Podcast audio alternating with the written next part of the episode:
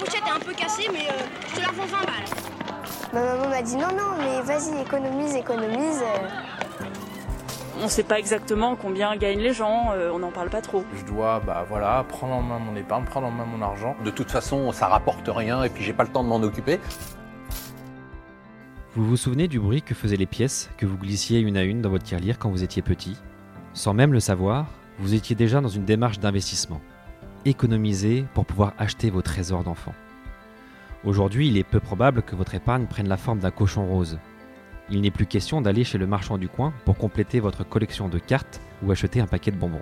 Aujourd'hui, on vous parle de plans d'épargne, de private equity, d'assurance vie, d'immobilier, de livret A, PEA, SCPI et d'autres sigles plus ou moins obscurs. Parce que je suis convaincu que l'épargne peut être simple, plus proche de notre réalité, et en accord avec nos choix du quotidien et de nos convictions, et qu'il est possible d'allier performance et sens, je vous propose d'écouter Matière Lire, le podcast qui fait résonner votre argent dans le bon sens. Je suis Alexandre Toussaint, fondateur de Baltis Capital, et vous écoutez Matière Lire. Toutes les deux semaines, je rencontre des experts qui nous aident à dénicher des idées d'épargne qui nous ressemblent vraiment. Ils nous donnent des conseils simples, clairs, transparents pour enfin passer à l'action.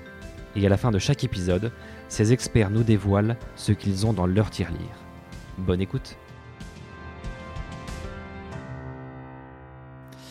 Alors, avant de démarrer ce nouvel épisode, j'aimerais vous présenter le nouveau sponsor, enfin même le premier sponsor de l'histoire de Matière Lire, avec la société BRIC, B-R-I-K.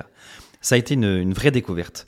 C'est une plateforme qui offre une solution incroyable pour acheter de l'immobilier locatif comme jamais et surtout le gérer sans prise de tête. Vous gagnez un temps fou dans la gestion de vos locataires, vous pouvez accéder en exclusivité à des biens à vendre ou même évaluer vos biens grâce aux données de briques car ils ont même créé un indice de confiance. Vous pouvez aussi accéder à la plus grande communauté d'investisseurs de France pour vendre en toute confidentialité et surtout en un temps record. Aujourd'hui, Brick, c'est déjà plus de 13 000 biens en gestion et surtout plus de 18 000 investisseurs qui chaque jour vendent et dénichent des super opportunités d'investissement. Alors, quel que soit votre profil, hein, pour piloter, pour arbitrer, pour développer ou même évaluer votre patrimoine immobilier, rendez-vous sur brick.com, brk.com. Et en plus, cerise sur le gâteau, avec le code promo MATIERLIRE, vous avez 3 mois de frais de gestion offerts. Alors, faites comme moi, lancez-vous eh bien, c'est parti pour un nouvel épisode de Matière Lire. Euh, on change d'environnement. On était à Lille il y, a quelques, il y a quelques jours. On est de nouveau à Paris, dans le cœur du 10e, avec euh, Laure Vérag. Bonjour Laure. Bonjour Alexandre. Merci de me recevoir dans tes, dans tes beaux bureaux à Paris. Je suis ravi d'être là. Je suis ravi de, de, te rencontrer aussi, parce qu'on avait un peu discuté, mais on s'était jamais euh, croisé physiquement. Alors que je sais que, que tu es aussi du Nord, donc on aurait pu se croiser soit à Paris, soit à Lille. On va enregistrer aujourd'hui un nouvel épisode. Euh, on va parler de l'Endosphère, donc la société que tu as créée il y, a, quelques années pour euh, faire un sujet sur tout ce qui est l'investissement dans les énergies renouvelables. Un sujet que je voulais faire euh, au départ, au démarrage de, de, de mais voilà, il intervient un petit peu après. Mais en tout cas, je suis ravi d'enregistrer cet épisode. Et peut-être avant de commencer, tu peux un peu nous, nous présenter ton parcours avant l'Endosphère et savoir comment tu es arrivé, comment tu as glissé vers l'Endosphère. Alors merci beaucoup pour euh, cette émission consacrée aux énergies renouvelables et au financement participatif dans, la transition énergétique. Euh, la création de l'Endosphère est intervenue en 2014 après six années passées en tant que journaliste spécialisée sur les questions de développement durable. Et j'écrivais année après année que la situation empirait euh, sur le front climatique, que chaque année les émissions de CO2 euh, accéléraient et que les événements internationaux en tout cas les grands messes internationales, ne, ne résolvaient pas le problème. J'avais cette euh, volonté euh, forte de pouvoir apporter une solution euh, et de ne pas rester observatrice en tant que journaliste sur, sur ce sujet-là. À ce moment-là, se met en place le cadre réglementaire sur le financement participatif. Je connaissais donc Amaury Blé, le cofondateur de l'Endosphère, depuis quelques années, et nous avons décidé de créer une plateforme qui permettrait aux particuliers d'investir directement dans la transition énergétique. Parce que le, vrai sujet aujourd'hui de la crise climatique, c'est de pouvoir réduire les émissions de CO2, donc la combustion des énergies fossiles, et de pouvoir accélérer le développement des énergies renouvelables. Et comment on peut accélérer ce développement? Notamment en apportant euh, des financements euh, conséquents euh, pour les fermes éoliennes, pour les centrales solaires, pour les unités de méthanisation, et donc d'être avec le financement participatif à notre mesure, hein, avec humilité, euh, cet outil qui permet aux particuliers de prendre part au financement de cette transition énergétique et de pouvoir, avec leur portefeuille, avec euh, leur épargne, être un acteur déterminant dans l'accélération du développement des énergies renouvelables. Et la volonté d'avoir fait une, plateforme qui était à destination des particuliers, c'était de pouvoir leur dire que euh, c'est vraiment le particulier qui a un vrai rôle à jouer, au-delà de, de faire des, efforts ou le fait de changer un peu son mode de vie, c'est que c'est lui qui a la clé même dès l'investissement. Le fait de passer par le financement participatif, il a un, double, euh, un double effet en fait. Le premier, c'est de pouvoir euh, flécher son épargne sur des projets qui ont du sens, de le faire en toute transparence en ce qui est la nature du financement participatif. Je sais exactement ce que je finance via la plateforme, par la présentation du projet qui est en ligne, et également de pouvoir avoir un effet extra-financier qui est celui de la pédagogie et de l'appropriation des enjeux de la transition énergétique. Un des vrais sujets aujourd'hui, c'est que le réchauffement climatique et la façon dont on peut le alors non pas le résoudre, mais en tout cas euh, en limiter les effets aujourd'hui, est assez peu connu du grand public.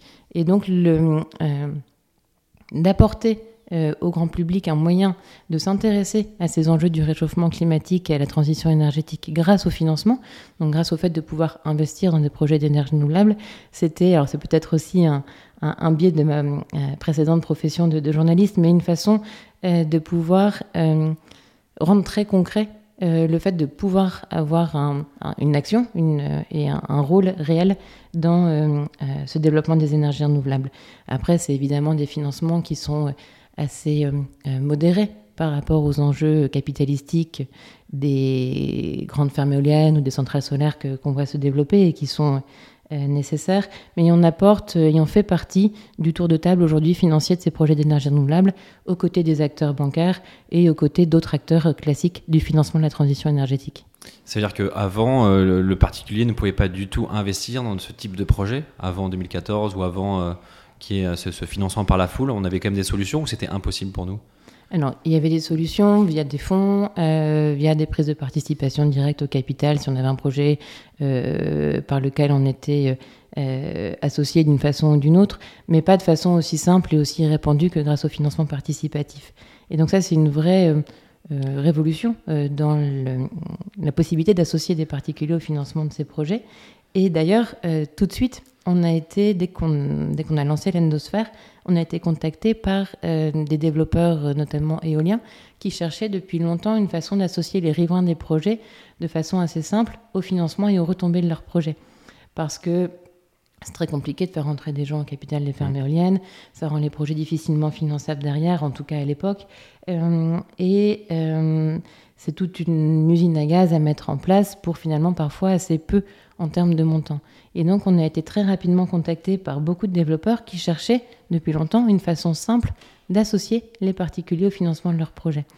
Et donc le développement de l'endosphère s'est fait euh, d'abord avec des projets éoliens qui euh, euh, sont toujours très présents en ligne sur la plateforme et qui vont réserver une partie des campagnes géographiquement aux riverains des projets dans l'optique justement de favoriser cette cet ancrage local. Et puis ensuite, la base d'investisseurs étant de plus en plus euh, importante et de plus en plus dynamique, on a financé euh, des gros portefeuilles de projets, par exemple en énergie solaire, euh, des unités de méthanisation, plusieurs centaines de milliers d'euros ou millions d'euros. Et aujourd'hui, on est un acteur reconnu par la qualité des projets qu'on propose aux investisseurs et par la rigueur de l'analyse que nous faisons en amont, et également par la réactivité et le dynamisme de notre base d'investisseurs. Hmm. On va rentrer progressivement après dans, les projets. Juste sur, le nom, l'endosphère, j'imagine c'est la contraction de deux mots. Est-ce que tu peux peut-être nous, éclairer un petit peu plus? Alors l'end, donc euh, prêté en, anglais, et sphère, c'était la notion d'écosystème euh, autour du prêt, donc cet écosystème de la transition énergétique et du retour entre, du lien direct entre le projet et l'investisseur. D'accord, ok. Et sur le site, j'ai vu que vous aviez un, label euh, financement participatif pour la croissance verte. Euh, tu peux nous raconter un peu ce que c'est que ce label et euh, pourquoi vous l'avez? Alors ce label est un label du ministère de la Transition écologique qui a été créé il y a quelques années en lien avec euh, Financement Participatif France, qui est notre association professionnelle. On a participé d'ailleurs à l'élaboration de ce label. L'objectif était à l'époque, donc c'était Ségolène Royal, de pouvoir euh, euh, donner un label aux projets qui contribuent à la croissance verte quand il, notamment sur les plateformes qui vont financer beaucoup de, sortes de projets. Nous, de fait, l'ensemble des projets sont éligibles à ce label et euh, il permet de euh, apporter cette légitimité euh, d'un label ministériel à ces projets. D'accord. Ok, super clair. Euh, et du coup, si on rentre un peu dans le, le- le type de projet que vous proposez, euh, alors déjà, si tu peux peut-être nous éclairer sur la, la- la notion d'énergie renouvelable, euh, parce que ça veut, je pense qu'on a tous une, on voit à peu près tout ce que tout ce que ça veut dire, ou tout ce que ça pourrait dire. Euh, Est-ce que tu as un peu une définition de dire euh, voilà ce que ça veut dire concrètement et qu'est-ce que ça englobe comme type de, de, de produit ou d'infrastructure? Alors, quand on parle d'énergie renouvelable, c'est très vaste. On pense souvent en priorité aux énergies renouvelables électriques, donc centrales solaires et fermes éoliennes. Et on, oublie aussi parfois, et euh, centrales hydrauliques, pardon, euh, ou hydroélectriques. Et euh, ça comprend aussi toute la partie chaleur renouvelable, donc euh, unité de méthanisation euh, et notamment réseau de chaleur. Donc c'est un mix énergétique très vaste qu'on essaie de couvrir via la plateforme afin de permettre euh, déjà aux investisseurs de diversifier évidemment euh, euh, leur placement et d'apporter une vision assez large de ce qu'est la transition énergétique et de comment chaque projet est pertinent quand il vient valoriser les ressources d'un territoire. Donc ce sont des projets qui en règle générale sont, sont implantés localement. Une ferme éolienne, on a d'abord une étude de vent pendant un an avant de, d'en calibrer euh, euh, le dimensionnement, les caractéristiques des machines. La même chose côté centrale solaire, des, des études d'ensoleillement pour pouvoir euh, dimensionner la centrale. Et euh, côté méthanisation, bah, une, recherche euh, très fine des intrants du territoire et de la contractualisation de ces intrants pour pouvoir faire tourner l'unité de méthanisation. Donc à chaque fois, c'est une recherche de la ressource, de l'optimisation des ressources et de valorisation sur les territoires. Donc ce sont aujourd'hui 325 projets que nous avons accompagnés sur la plateforme, la moitié en solaire, une petite moitié, l'autre petite moitié euh, en éolien et le reste euh, de façon peut-être un peu plus euh, euh, ponctuelle en réseau de chaleur, centrale hydro et euh, biomasse. Ok, donc ça veut dire que tout ce qui est, tout ce qui est énergie, donc on va dire euh, le vent, le, le soleil, euh, peut-être la mer, etc. Le but c'est de les transformer en énergie. Et ensuite, c'est, euh, si on peut euh, conver- convertir ou retransformer, c'est disais l'électricité, mais pas que. Il y a quoi par exemple? De la chaleur et du gaz renouvelable. Effectivement, donc le, le, le- le principe euh, de base, c'est quelles sont les ressources renouvelables de mon territoire? Donc renouvelables, le vent, le soleil, le bois euh, qui pousse très vite et qui est sur un cycle, qu'on appelle un cycle court du carbone, euh, les déchets, euh, qu'ils soient agricoles ou déchets ménagers, et que faire de ces ressources, qu'elles soient primaires ou secondaires, et comment je peux les valoriser avec aujourd'hui des, euh, euh, euh, centrales qui sont des centrales industrielles. hein. Imagine une ferme une éolienne aujourd'hui, une éolienne c'est une turbine industrielle de production d'électricité à partir du vent. Une centrale solaire c'est une centrale industrielle de production d'électricité à partir du soleil. Et pour chaque territoire, donc valoriser la ressource ou les ressources qui sont à disposition dans une logique toujours de d'indépendance et de circuit court. Et ce, terme d'indépendance énergétique qui prend une acuité particulière en ce moment, euh, qui est vraiment euh, euh, essentiel au cœur euh, du développement des énergies renouvelables. D'accord. Et sur la partie éolienne, j'ai l'impression que, sans se rentrer dans le sujet, mais on voit beaucoup de débats sur l'utilité, la performance, le côté un peu euh, pollution euh, visuelle aussi de les voir. Euh, dans, tous les pays du monde, il y a des éoliennes. Enfin, dans tous les pays où il y a du vent, euh, il y a des éoliennes. C'est assez courant. Dans tous les pays euh, qui ont une politique de transition énergétique, il y a des éoliennes. Les éoliennes aujourd'hui sont, euh, et pourquoi elles sont euh, décriées, c'est parce que c'est euh, l'énergie renouvelable la plus compétitive et la plus efficace pour produire de l'électricité renouvelable aujourd'hui. Donc quand on n'a pas vraiment vocation à accélérer la transition énergétique, on tape sur quoi On tape sur les éoliennes. Après, on peut dire que c'est moche, que c'est pas moche. Aujourd'hui, l'enjeu, il est plus sur l'esthétique. L'enjeu, il est vraiment sur l'accélération de la transition énergétique. Bon, en tout cas, c'est un, produit qui marche, enfin, qui, qui crée l'électricité, qui, qui fonctionne. On ne peut pas faire plus compétitif aujourd'hui qu'une éolienne pour produire de l'électricité renouvelable. Euh, il sort un kilowattheure aujourd'hui à 60 euros, enfin un mégawattheure pardon à so- à 60 euros aujourd'hui. Euh, c'est euh, euh, c'est deux fois moins cher que ce que sortira un jour peut-être le PR. D'accord, ok. Ouais, donc c'est très très compétitif. Et, et là, je me posais, parce que souvent quand on voit les éoliennes, quand on, sur la route par exemple, on a l'impression qu'ils tournent tous à la même cadence. Du coup, on se dit, c'est pas possible que le vent soit aussi uniforme. Donc, comment ça fonctionne une éolienne?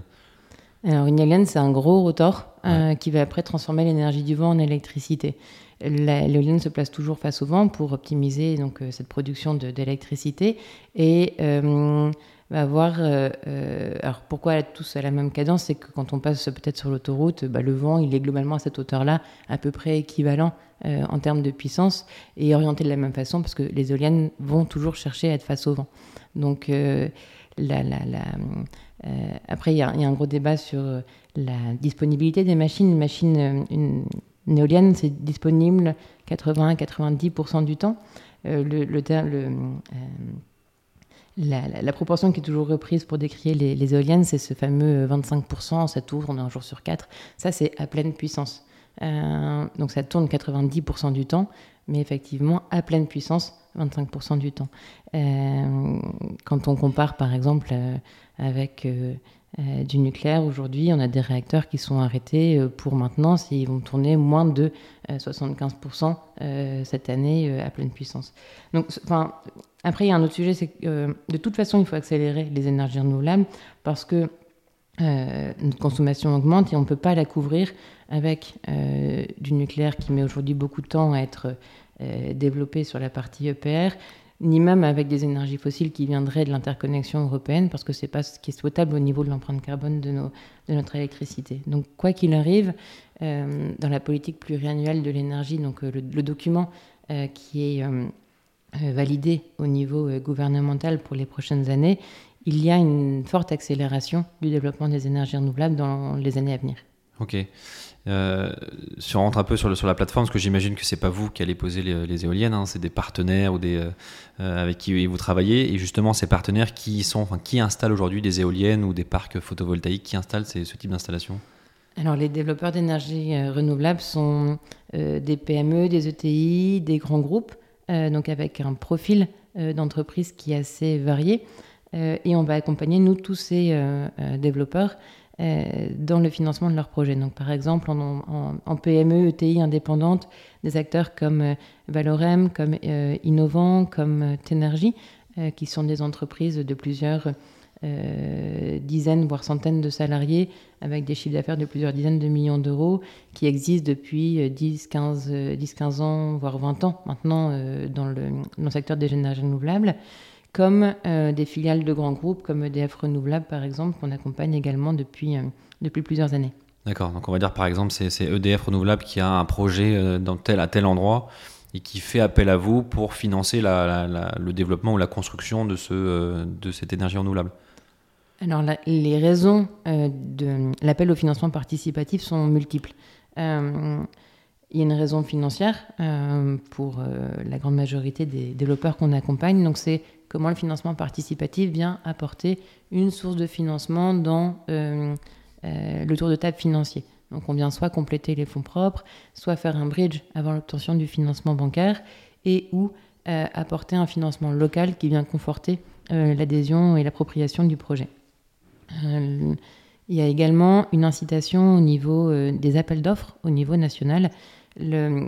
Comment c'est cadencé ou comment c'est rythmé en France la Commission de régulation de l'énergie est une institution qui va euh, avoir un, euh, montant global de mégawatts à allouer euh, pour différentes typologies d'énergie renouvelable. Donc pour l'éolien, pour, les grandes pour les grandes centrales solaires au sol, pour les centrales sur toiture. Et cette allocation de mégawatts, elle va le faire par tranche dans le cadre d'appels d'offres pour s'assurer du niveau de prix le plus compétitif de la part des développeurs. Et donc, euh, à chaque nouvelle tranche, les développeurs vont déposer euh, X projets et être retenus ou non par la Commission de régulation de l'énergie en fonction du tarif qu'ils vont proposer. Et c'est le mécanisme qui a été trouvé pour euh, s'assurer de la compétitivité du prix des énergies renouvelables. et dans le cadre de cet appel d'offres national, il y a une incitation à faire appel au financement participatif dans le cadre d'un bonus tarifaire. Et donc, par exemple, pour EDF Renouvelable, ce que nous faisons, c'est soit apporter un financement participatif qui permet de conforter un ancrage local. Et c'est ce qu'on a fait dernièrement pour la centrale hydroélectrique de Naves en Savoie, où on apportait un peu plus de 150 000 euros uniquement des habitants de la communauté de communes euh, des, vallées d'Aigues Blanches. ou apporter un financement participatif qui vient répondre aux critères du cahier des charges de la Commission de régulation de l'énergie. Et là, on doit apporter soit 10% du financement global du projet, soit 40% des fonds propres en financement participatif. Et là, c'est par exemple bah, toutes les prochaines campagnes qui ouvriront à partir du 3 mars pour trois centrales solaires qui se situent en Côte d'Or et dans Lyon. D'accord, donc ça peut être, ça peut être, en fait, il y a plusieurs raisons à ça. Ça peut être, il y en a aussi beaucoup. C'est purement financier parce que c'est un, très gros projet ou parce qu'ils veulent faire plus de projets, donc ils viennent chercher un complément de fonds propres au-delà du côté euh, appel à projet ou intégration locale avec les, voisins.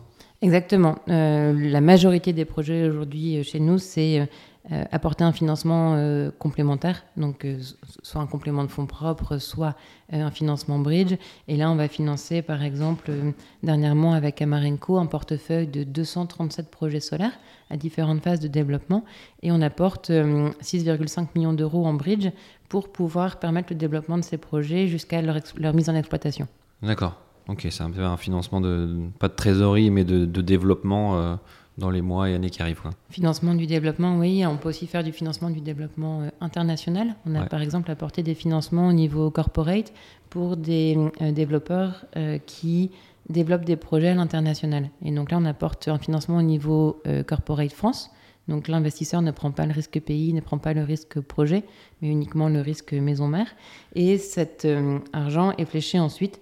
on a financé des projets en Namibie, au Sénégal, euh, au Maroc, par exemple, où là, ce sont des projets qui viennent répondre euh, de façon beaucoup plus évidente qu'en France à des problématiques également de, euh, d'accès à l'énergie, d'indépendance énergétique et de limitation de l'empreinte carbone du kilowattheure, puisque en règle générale, ce sont des pays où le kilowattheure est apporté quasiment exclusivement par des énergies fossiles.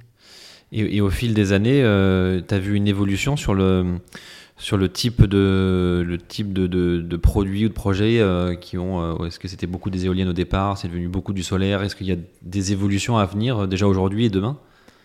On a commencé par du, plus par de l'éolien, parce qu'on a apporté cet outil qui permet d'associer les, les, les, riverains, les particuliers riverains des projets à leur financement et à leur retombée. ce qui était une demande dans des territoires. En règle générale, dans ces cas-là, on vient répondre à une demande euh, des élus ou euh, du comité de pilotage ou du comité de suivi du, projet, dans le cadre de la concertation aussi qui est menée pour, pour tous ces projets-là. Et donc on vient répondre à une attente euh, forte du territoire pour ces projets éoliens.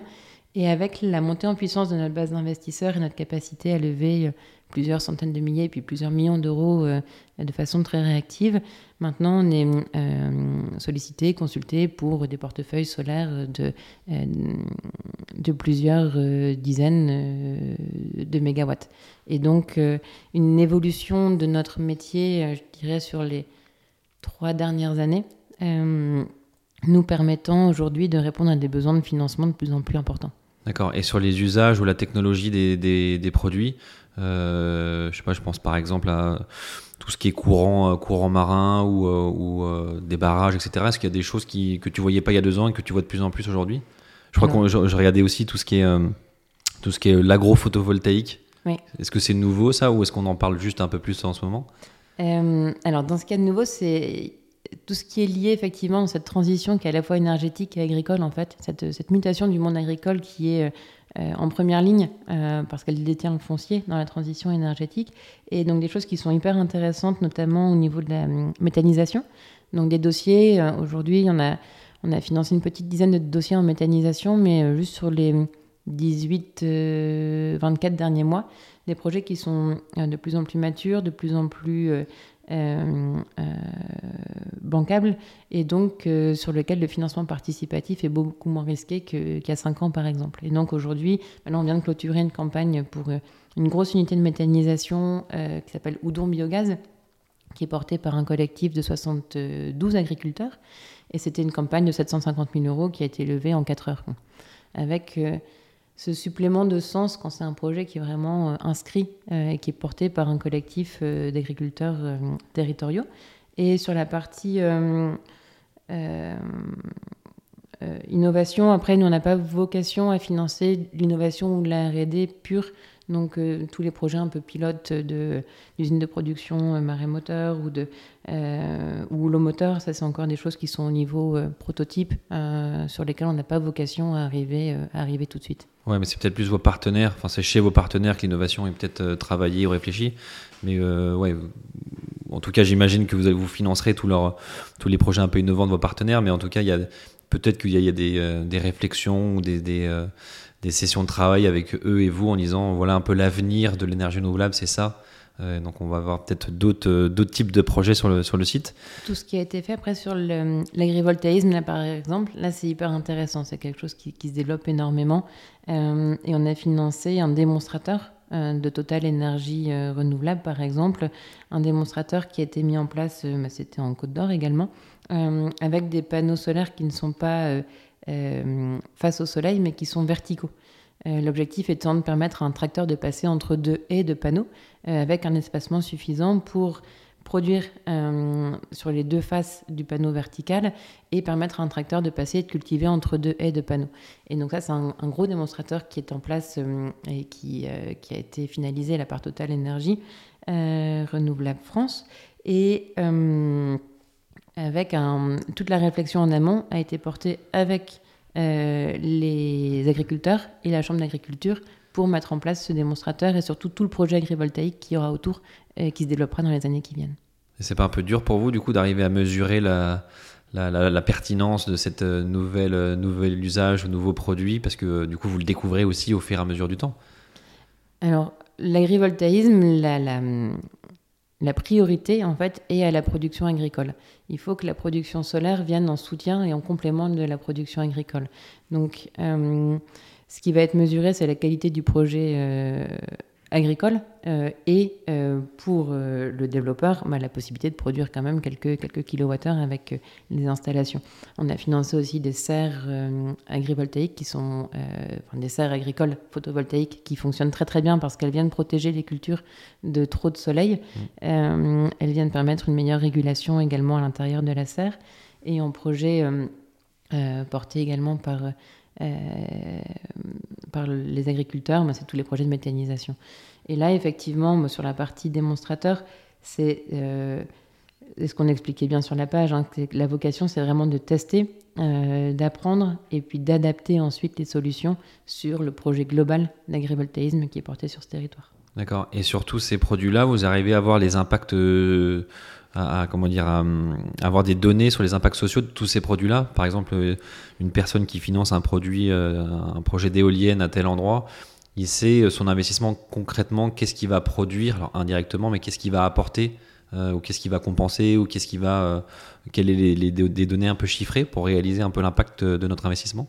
Oui, sur chaque projet, donc chaque page de projet, on présente en ligne bah, la puissance du projet. alors, s'il est en phase de développement, en tout cas, la puissance euh, prévisionnel, mmh. en tout cas les, machines qui seront installées, euh, et le productible, donc euh, ce que ce projet va produire ou ce qu'il produit s'il est déjà installé.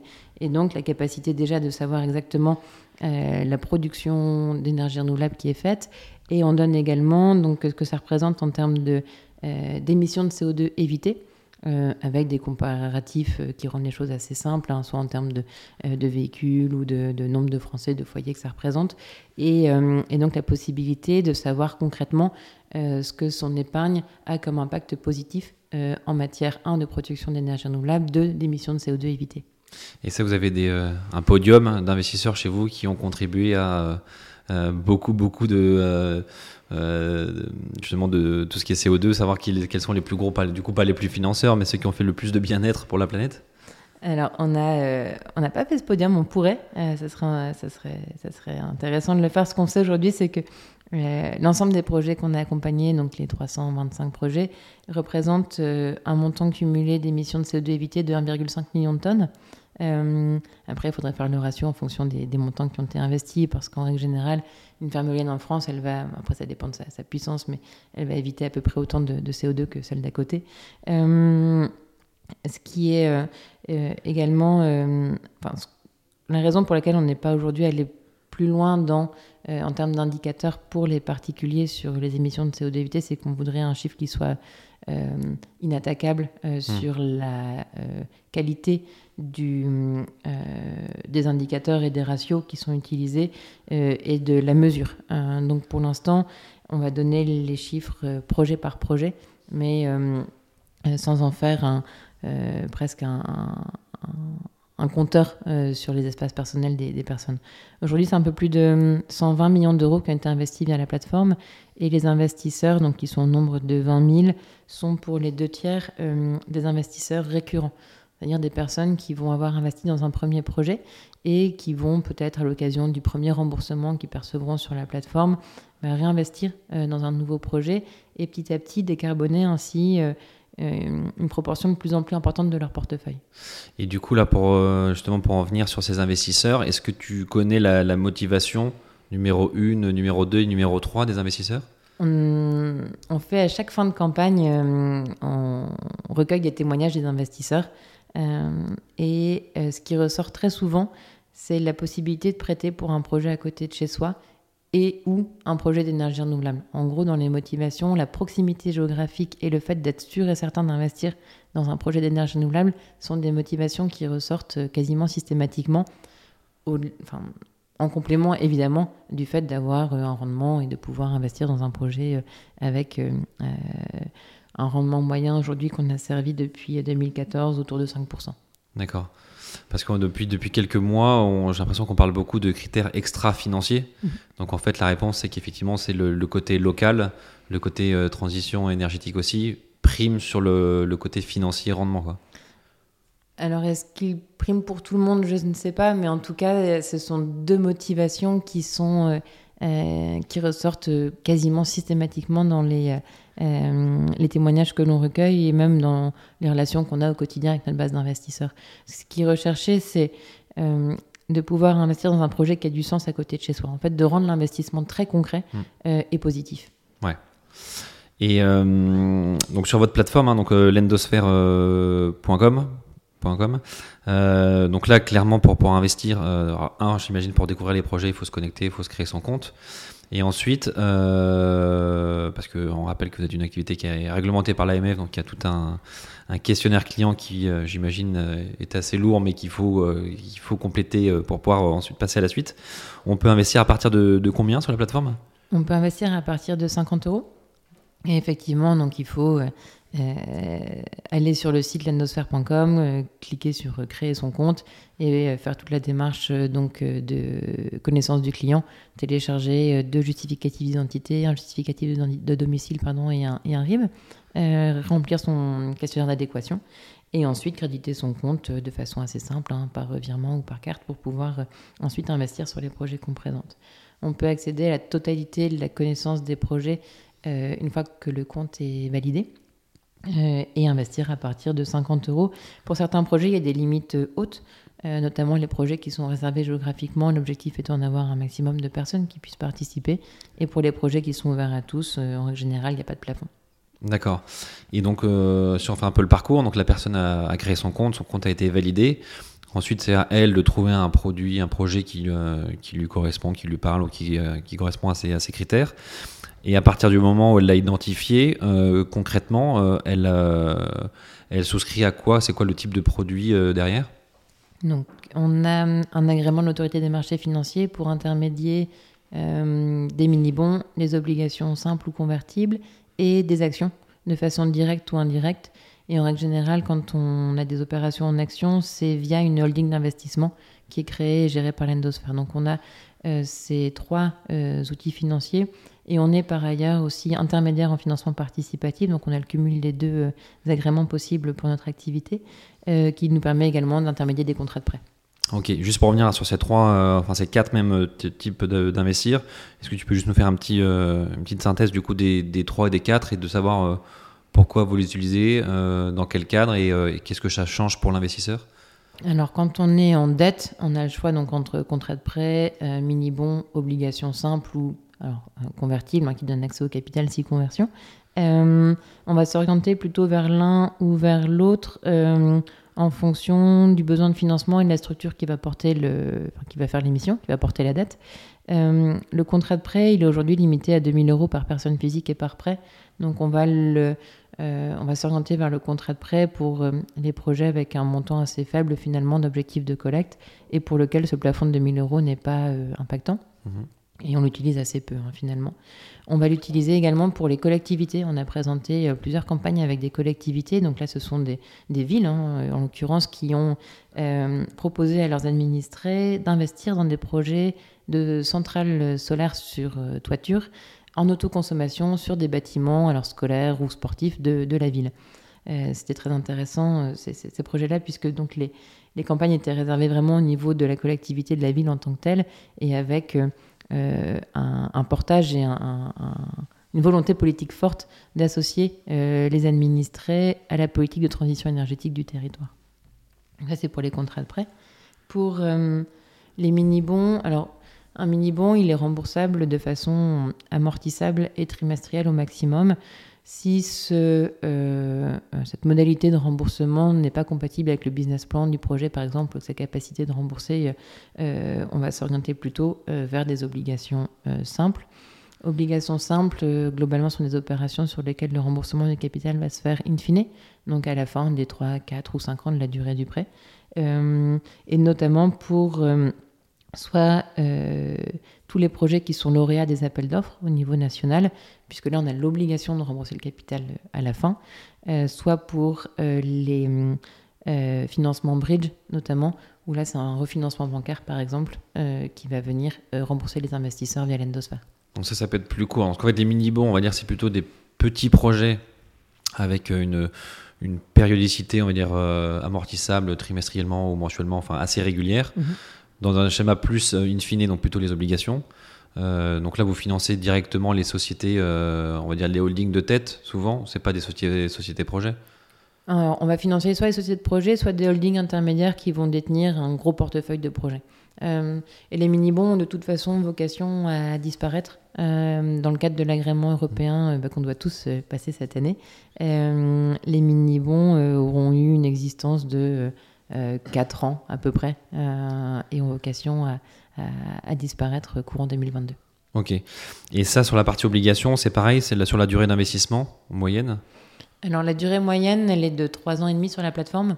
Euh, en règle générale, euh, des investissements entre 2 et 6 ans.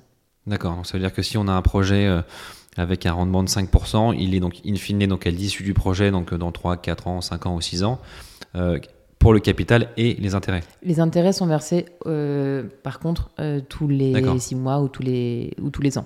D'accord. Donc le capital est remboursé à l'issue du projet dans les 5-6 ans et les intérêts, eux, sont distribués euh, en fonction du projet mensuellement ou trimestriellement. quoi. Exactement. On fait assez peu de campagnes avec les intérêts capitalisés. En règle générale, on distribue les intérêts euh, à échéance régulière en fonction de- des projets.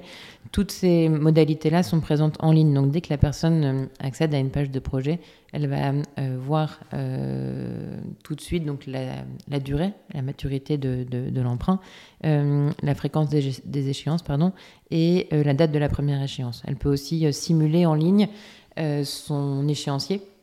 Donc elle, indique la somme qu'elle souhaite investir et elle a un simulateur qui va lui euh, montrer l'échéancier euh, sur euh, la durée du prêt. Ok, donc sur, le projet que je trouve, je mets euh, 1000 euros et je vois les échéances et je vois à quelle date je récupère a priori mon, investissement. Peut-être qu'on en profite peut-être pour rappeler aussi que c'est des rendements qui sont non garantis et pas contractuels, donc il y a un risque de perte partielle ou au total du capital, mais comme tout, un, tout investissement assez classique. Euh, et ces rendements-là, qui sont, on va dire, amortissables ou in fine, euh, ils proviennent de quoi exactement? Parce que quand on fait des produits immobiliers en obligataire, on comprend très bien euh, d'où vient, les intérêts. Là, c'est quoi? C'est juste que c'est l'opérateur qui décide de rémunérer l'obligation à hauteur de, de tel pourcentage? Alors les revenus vont provenir, euh, quand on est au niveau corporate, bah, de l'ensemble des actifs euh, et de la capacité de la maison mère à euh, remonter du cash de la part de toutes ces filiales qui produisent de l'électricité euh, renouvelable et qui sont rémunérées. Euh, si on est au niveau de l'actif, c'est un contrat d'achat euh, avec EDF obligation d'achat qui euh, va euh, acheter l'électricité qui est produite par la ferme ou la centrale solaire avec un tarif garanti euh, sur 15 ou 20 ans. Et donc, en fait, les, business plans des fermes éoliennes ou des centrales solaires offrent une très grande visibilité sur une durée longue. et c'est pour ça qu'elles n'ont aucun mal à se faire financer par des banques sur des durées de, de 15 ans. Et donc, aujourd'hui, quand on investit en financement participatif au niveau d'un actif, euh, quand il est en phase de euh, préconstruction, construction ou déjà exploitation, on a une visibilité euh, très importante sur les cash flows qui seront générés par l'actif en tant que tel et la capacité, nous en analyse en amont, de structurer le financement participatif en fonction. D'accord, donc ça veut dire que les, rendements proviennent quand même du projet en lui-même. C'est-à-dire que c'est les, bénéfices ou les, ou les, ou les intérêts du projet. Alors, ça dépend à quel stade on arrive. Alors, euh, assez vite, enfin, en tout cas, assez vite, parce que j'imagine que le, projet, euh, s'il faut construire ou s'il faut rénover ou s'il faut, euh, faut créer ces, ces, lieux, c'est des projets qui durent peut-être quelques mois, mais en fait, assez vite, on en tire des profits aussi. Alors, si on arrive en phase de développement très en amont, ça va être une garantie maison mère, soit c'est au niveau de la maison mère, et donc là, on prend, une, on prend un risque maison mère, donc euh, PME, TI, euh, euh, bien installé et, solide, ou filiale de grands groupes. si on est en phase de développement sur la société de projet, en règle générale, on prend une garantie maison mère parce qu'on sait très bien que quel que soit le, projet, une centrale solaire ou une ferme éolienne, ça va mettre peut-être plusieurs années à être construit et mis en exploitation. Donc les seuls revenus que la euh, l'actif peut euh, avoir, c'est euh, des descentes de compte courant de la part de la maison mère. Donc on, prend ces garanties-là. Si on est en phase de bridge, donc de préconstruction, là c'est un risque de refinancement bancaire. Euh, donc euh, le risque qui est pris, c'est que dans les trois ans, le développeur ne trouve pas de refinancement bancaire et on va prendre des sûretés ou des nantissements sur les actifs pour euh, sécuriser au maximum les investisseurs. Et quand on est en complément de, fonds propres, là c'est un risque actif et revenu du, projet en tant que tel. D'accord. Et justement, sur les rendements, tu parlais d'un rendement moyen d'environ 5%, c'est ça, sur les, les projets? Oui. Et quand il varie à la hausse ou à la baisse, du coup, qu'est-ce qui justifie que ce soit plutôt 4 ou plutôt 6 alors, on, a un, rendement moyen effectivement de, 5% depuis, euh, bah, 2014, avec des fourchettes qui vont entre 2 et 7%. Euh, autour de 2, c'était porté par des collectivités, euh, avec un risque collectivité qui est, qui est très faible, et surtout l'obligation d'être en deçà du taux d'usure pour les collectivités pour ces projets-là. Et quand on est entre, euh, bah, qu'est-ce qui justifie un 4 à 6, ça va être le, euh, le risque euh, du projet analysé en amont par notre équipe. D'accord, donc là c'est assez corrélé, le risque égale rendement, et chez vous aussi. C'est-à-dire qu'un projet qui affiche un rendement prévisionnel à 6 ou à 7, c'est qu'a priori les risques sont aussi plus élevés. Alors, il y a aussi le mécanisme de taux d'intérêt bonifié. un des une des, euh, un des paramètres sur lesquels le développeur euh, peut vouloir, euh, enfin, un des paramètres que le développeur peut vouloir activer sur les projets qui ont vocation à fédérer localement et à, associer les riverains du projet aux retombées financières, on peut proposer des taux d'intérêt bonifiés. On dire voilà, nous pour nous, bah, le rendement il est à 5%. Ce que va dire développeur, bah moi je proposais du 6% pour les habitants de la communauté de communes et puis du 5% pour ceux qui habitent au niveau régional par exemple. Donc on a aussi ce mécanisme-là de, taux bonifié pour les riverains.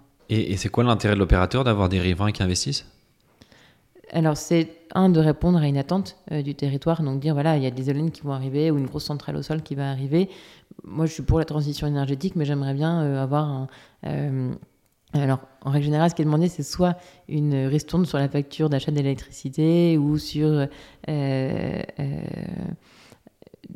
des abonnements préférentiels pour, pour l'électricité. Euh, ça, ce qui, ce qui peut être mis en place hein, également, et ou de pouvoir investir dans le projet. dire, voilà, bah, ça va être des retombées fiscales pour la commune, pour la com de com, mais nous, riverains, bah, est-ce qu'on est qu'on peut avoir un intérêt direct au projet? Euh, et là, c'est une des façons, euh, une des façons d'y répondre. Et c'est même aujourd'hui devenu quasiment euh, systématique quand des communes ont du foncier. Elles vont faire des appels d'offres auprès des développeurs et sélectionner celui avec lequel elles veulent travailler. Dans ces documents, dans, le cahier des charges des appels d'offres des communes, il y a de façon quasiment systématique aujourd'hui un, un volet financement participatif. Ouais. Euh, et, ces riverains, ils sont, euh, ils peuvent, je sais pas, visiter euh, un peu le, terrain ou ils peuvent rencontrer l'opérateur, ils peuvent un peu se pour rendre encore plus concret l'investissement, se déplacer et rencontrer l'opérateur? Il y a un lien très concret qui peut se développer derrière et qu'on euh, euh, et qu'on active dès que c'est dès que c'est possible. C'est des visites de sites, c'est être invité aux inaugurations des projets, euh, c'est recevoir des actualités du projet directement euh, via l'endosphère euh, sur le projet qu'on a financé. Et donc c'est un lien extra-financier qui se construit euh, et qui permet d'accéder à une information et à des possibilités de visite, euh, d'inauguration qu'on n'aurait pas eu forcément. Et ça, ça marche? Les gens se, se déplacent, sont contents de venir, sont contents de rencontrer les, les personnes qui, qui gèrent le projet? Ça marche parce que c'est finalement toujours, enfin c'est pas très courant en fait de pouvoir approcher euh, une éolienne, d'être, euh, d'avoir des informations euh, à la source sur une centrale solaire qui est à côté de chez soi et donc c'est un accès direct aux développeurs et à l'expertise sur les énergies renouvelables et donc oui ça, ça, génère une mobilisation importante. Ce qui, ce qui a d'important à, à avoir en tête sur ces sujets-là, c'est que notamment dans l'éolien, il y a une majorité silencieuse qui est pour euh, l'éolien et pour le fait qu'elle se soit installée euh, à côté de chez soi. Le syndrome euh, Not in my backyard, donc le syndrome NIMBY, finalement, c'est une minorité euh, euh, euh, très agissante, hein, qu'on entend beaucoup, euh, mais qui reste une minorité. Et le financement participatif permet de montrer qu'il y a des dizaines, voire des centaines de personnes qui, localement, sont tellement pour le projet qu'elles sont prêtes à investir euh, et, euh, et être présentes concrètement financièrement dans le projet. Ouais, je trouve ça super. Enfin, moi, je suis très pro investissement local et euh, participer un peu au développement et, euh, de son quartier, de sa rue, de, son, de, son, de sa ville ou de son, de son village. Je trouve ça super. Et euh, le fait de. Et la priorité, c'est quoi? C'est une, ils ont 24 heures, 48 heures avant pour investir ou, ou juste c'est le taux qui est bonifié qui fait, qui reflète le côté proximité? Il y a le taux et il y a aussi l'ouverture prioritaire. Là, par exemple, on va ouvrir demain euh, la campagne pour le réseau de chaleur de euh, Le Havre Sud. Et donc là, les habitants de la métropole du Havre Normandie euh, ont le Havre Métropole, pardon, ont 15 jours exclusivement pour eux avant l'ouverture au niveau de la Normandie. Et donc, les habitants de la métropole du Havre peuvent investir à partir de demain et pendant 15 jours de façon prioritaire dans le projet. Mais potentiellement, ils vont, tout, euh, ils vont remplir toute la collecte. Alors, c'est un objectif d'un million d'euros qui est assez ambitieux, mais euh, oui, euh, c'est, on a vu là dernièrement, on a, on a accompagné le projet d'un, plan d'information au niveau local, donc avec des réunions d'information, des permanences, des retombées dans les médias locaux, et on a des dizaines d'inscrits de la métropole depuis quelques jours Qui viennent pour, ce- pour ce futur projet. Quoi. qui viennent pour ce projet. Ouais, super. Et euh, donc on parlait ouais, du, donc du rendement euh, d'environ 5%. Euh, donc il n'y a pas de frais pour l'investisseur, ni d'entrée, ni de pendant la vie du projet, ni à la sortie. Il n'y a aucun frais d'aucune sorte. Ok, donc lui c'est bien un 5% net de frais, par contre c'est bien avant impôt. Oui. Euh, et là, en fonction du produit qui est souscrit, euh, quelle est la fiscalité qui s'applique au gain? C'est le prélèvement forfaitaire unique euh, qui s'applique sur les intérêts. Ok, que ce soit mini-bon ou obligation, c'est la même fiscalité Oui. Ok. Euh, et ça, prélèvement à la source aussi? Prélèvement à la source, donc ce qu'on fait, c'est que ce sont les euh, intérêts nets qui sont crédités sur le compte Lendosphère de chaque investisseur et on fournit tous les ans évidemment l'imprimé fiscal unique des prélèvements qui ont été effectués en année N-1. Ok. Et ok, très clair. Et les souscriptions sont éligibles au E, PEA PME Alors, euh, c'est assez compliqué. Donc, euh, alors certains projets euh, le sont, mais en règle générale, le, temps d'inscrire les titres, d'avoir la réponse de la banque et de pouvoir le faire, la campagne est finie. Donc, on conseille aujourd'hui de ne pas le faire via un PEA PME. D'accord, parce que si- il faut avoir les fonds sur son portefeuille avant de souscrire? Euh, il faut avoir les fonds, il faut surtout que ça puisse être inscrit. euh, et avoir Non, non, mais dans un schéma classique chez vous, Mm. l'investisseur qui veut investir dans un des projets, il faut qu'il ait l'argent sur son portefeuille Oui. avant de souscrire. Et oui, il n'y a pas de, de- de promesse d'investissement. En fait, la façon dont on fonctionne, c'est que seuls les fonds qui sont crédités sur le compte peuvent être investis dans les projets. D'accord, ok. Euh, ok, donc euh, sur la partie ça rentre pas dans l'IFI, c'est pas du d'un sous-jacent, enfin c'est de l'immobilier, mais en tout cas c'est pas de. Et même sur la partie action, Non, ça rentre pas. Non ça plus. rentre pas non plus. Ok. Euh, J'imagine c'est ouvert et aux personnes euh, physiques et aux personnes morales. Oui, donc c'est ouvert euh, personnes physiques, personnes morales. C'est pour certains projets, les personnes morales ne sont euh, pas éligibles, euh, notamment bah, sur ces projets de proximité sur lesquels euh, la priorité est aux personnes physiques. Mais sur les projets ouverts à tous, en règle générale, personnes physiques et morales sont éligibles. Et ça, il y a beaucoup de personnes morales qui le, qui le font ou ça reste vraiment du particulier qui, euh, qui investit Aujourd'hui, c'est 95% de particuliers sur la plateforme. Ok. Et avec un ticket moyen de, de combien? Parce que cinq- on disait 50 euros en ticket d'entrée et en ticket moyen 1600 euros. Ok. Et ça, c'est 1100 euros par projet. Comme c'est qu'il y a beaucoup de récurrence, c'est euh, par projet. hein, c'est pas. euh, Alors, c'est 1600 euros de ticket moyen, en fait, oui, par, par projet. Et il y a un système de, comment dire, un peu de, de prélèvement, pas, pas de prélèvement automatique, mais on peut abonder, je sais pas, de 50 euros par mois, on peut charger son compte de 50 euros par mois ou des choses comme ça? Non, on n'effectue pas de prélèvement automatique. Il faut le recharger euh, de façon euh, euh, manuelle, euh, individuelle. Euh, ce, qui, on- ce qui se fait en règle générale, c'est effectivement à chaque euh, remboursement, donc on envoie une notification hebdomadaire euh, sur les remboursements qui ont été perçus dans la semaine. Et ce qu'on voit, c'est que dans ces cas, ça génère euh, souvent des Ouais. recrédits de compte pour pouvoir investir dans les projets qui suivent. Oui, c'est ça. Parce qu'en fait, à, à l'issue du projet, quand le projet est remboursé, euh, soit on récupère effectivement sur son compte perso, soit on peut décider assez facilement du coup de réinvestir dans un autre projet euh, les intérêts du coup net, euh, net de fiscalité. Et du coup, vous, euh, vous vous rémunérez euh, comment? C'est l'opérateur qui vous rémunère, j'imagine? Oui, on prend une commission sur le montant qui est levé euh, côté donc émetteur côté développeur de projet. D'accord. Et ça, cette rémunération inclut toute la mise en route du projet et tout le suivi, reporting jusqu'à 4, 5 ans, 6 ans? C'est comprend donc toute l'analyse, la mise en ligne, le suivi des souscriptions et puis tout le, tout le post-collecte, donc fiscalité, remboursement y compris. D'accord, ok. Et si tu avais un investisseur là devant toi, tu lui dirais quoi comme quels sont les avantages d'investir, mais quels sont aussi les inconvénients d'investir Alors, les avantages, ils sont triples et je reprendrai les motivations de nos investisseurs. C'est euh, l'attractivité, le sens, euh, donc parce qu'on investit dans les énergies renouvelables et puis la proximité avec les projets, euh, ce côté de, transparence qui sont pour moi un triptyque essentiel pour pouvoir flécher cette épargne vers des projets de transition énergétique. Et un autre... un autre avantage, c'est ce lien en euh, post-collecte avec les projets, euh, de pouvoir euh, bah, se rendre très concret ces projets d'énergie renouvelable en étant invité aux visites, aux inaugurations, en ayant ces informations en avance de phase.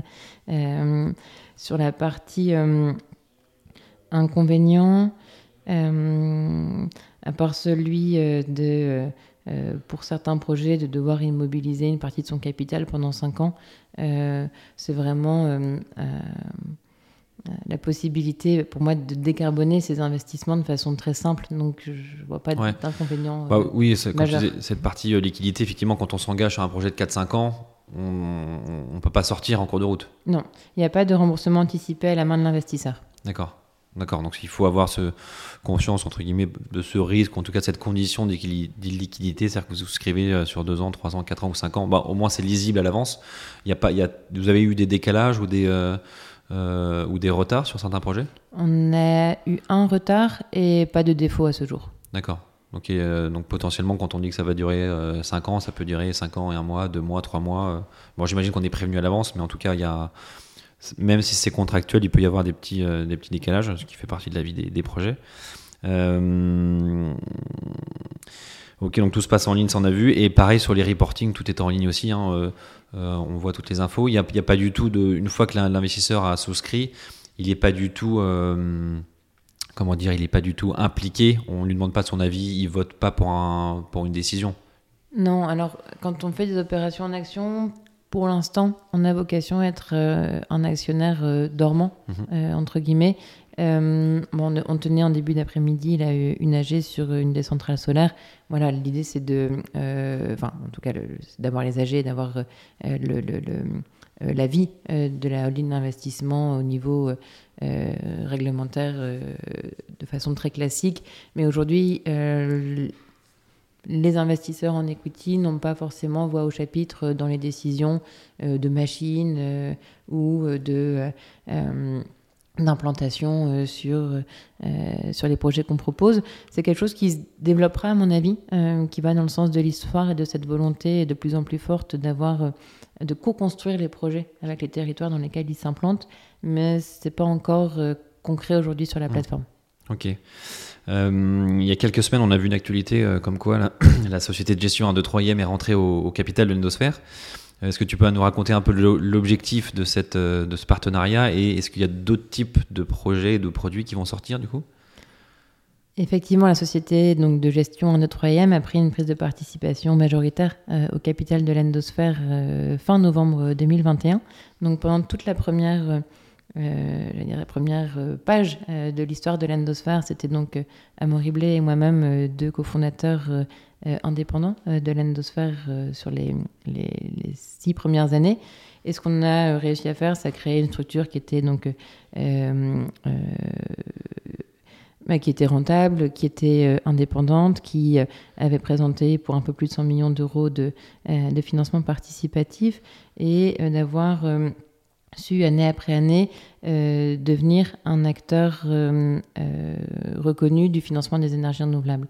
1, 2, 3 IM, donc une société de gestion indépendante qui a été créée en 2001 et dont les fondateurs sont toujours euh, à la tête, euh, avait euh, déjà une expérience dans les énergies renouvelables, avait déjà investi plus de 300 millions d'euros en equity dans des, dans des projets et s'était séparé de son activité énergie renouvelable en 2019 avec la volonté forte de remettre un pied de façon ambitieuse dans ce, dans ce secteur. Et donc on s'est entendu fin novembre pour rejoindre le groupe 1, 2, 3 IM et euh, la volonté pour nous, c'était de, pouvoir, accélérer la croissance de l'endosphère avec la capacité de distribution euh, et de structuration euh, des financements d'un de, troisième aujourd'hui. Donc une capacité de distribution qui repose sur un réseau de 1500 conseillers en gestion de patrimoine sur tout le territoire, par des fonds qui vont pouvoir investir dans les projets et par une capacité de financement sur fonds propres pour certaines opérations. Et donc ce sont des aujourd'hui des synergies opérationnelles euh, très fortes que nous mettons en place de façon efficace. Ce qui était important pour nous, c'était de rejoindre un groupe euh, euh, à taille humaine qui n'ajoute, enfin, qui n'apporte pas plus de lourdeur que de bénéfices en fait à notre structure et à notre façon d'agir. Et on a vraiment trouvé avec un de 3 même un, un partenaire idéal euh, pour accélérer notre, notre croissance, tout en consolidant bah, notre capital et notre capacité aujourd'hui à aller chercher des financements de plusieurs dizaines de millions d'euros de façon euh, plus récurrente sur la plateforme. Hmm. en tout cas, bravo, c'est une belle opération euh, qui vient valider la pertinence de, de, votre positionnement, de votre ADN et de, de toute l'équipe qu'il y a derrière.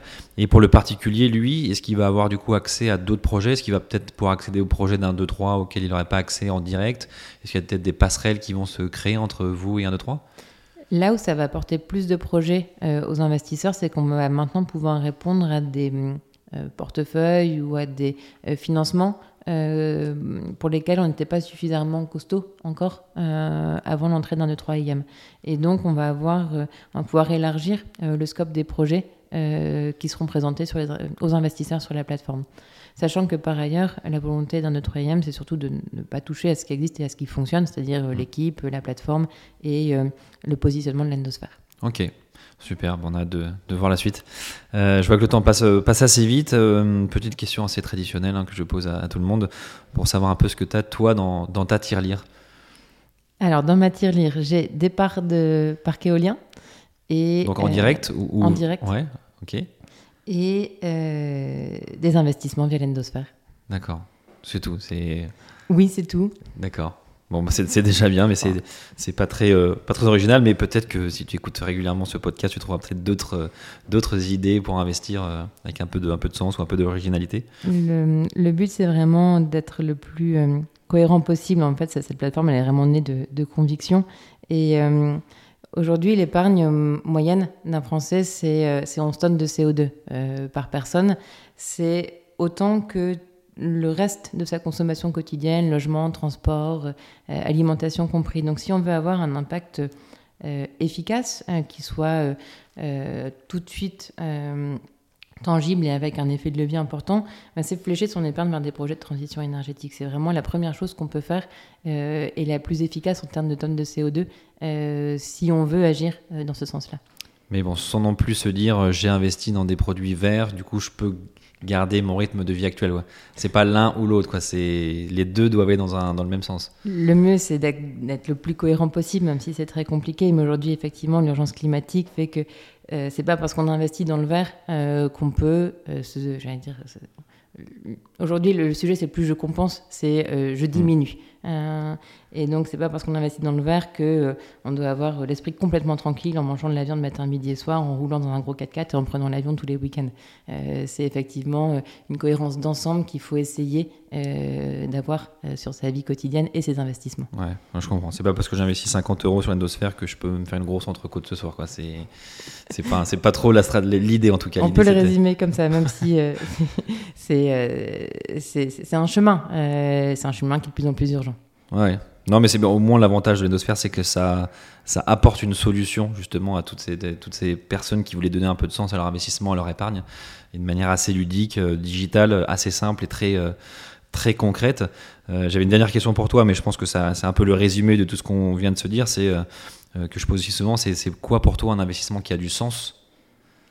Un investissement qui a du sens, c'est un investissement qui ne va pas affecter la euh, alors, je vais utiliser des, grands mots, hein, la survie de l'humanité dans les euh, décennies qui viennent. Euh, aujourd'hui, je vais y revenir et je suis désolée pour les auditeurs de Matière Lire qui, qui, qui vont peut-être penser que c'est un peu rébarbatif, mais l'urgence climatique aujourd'hui, elle est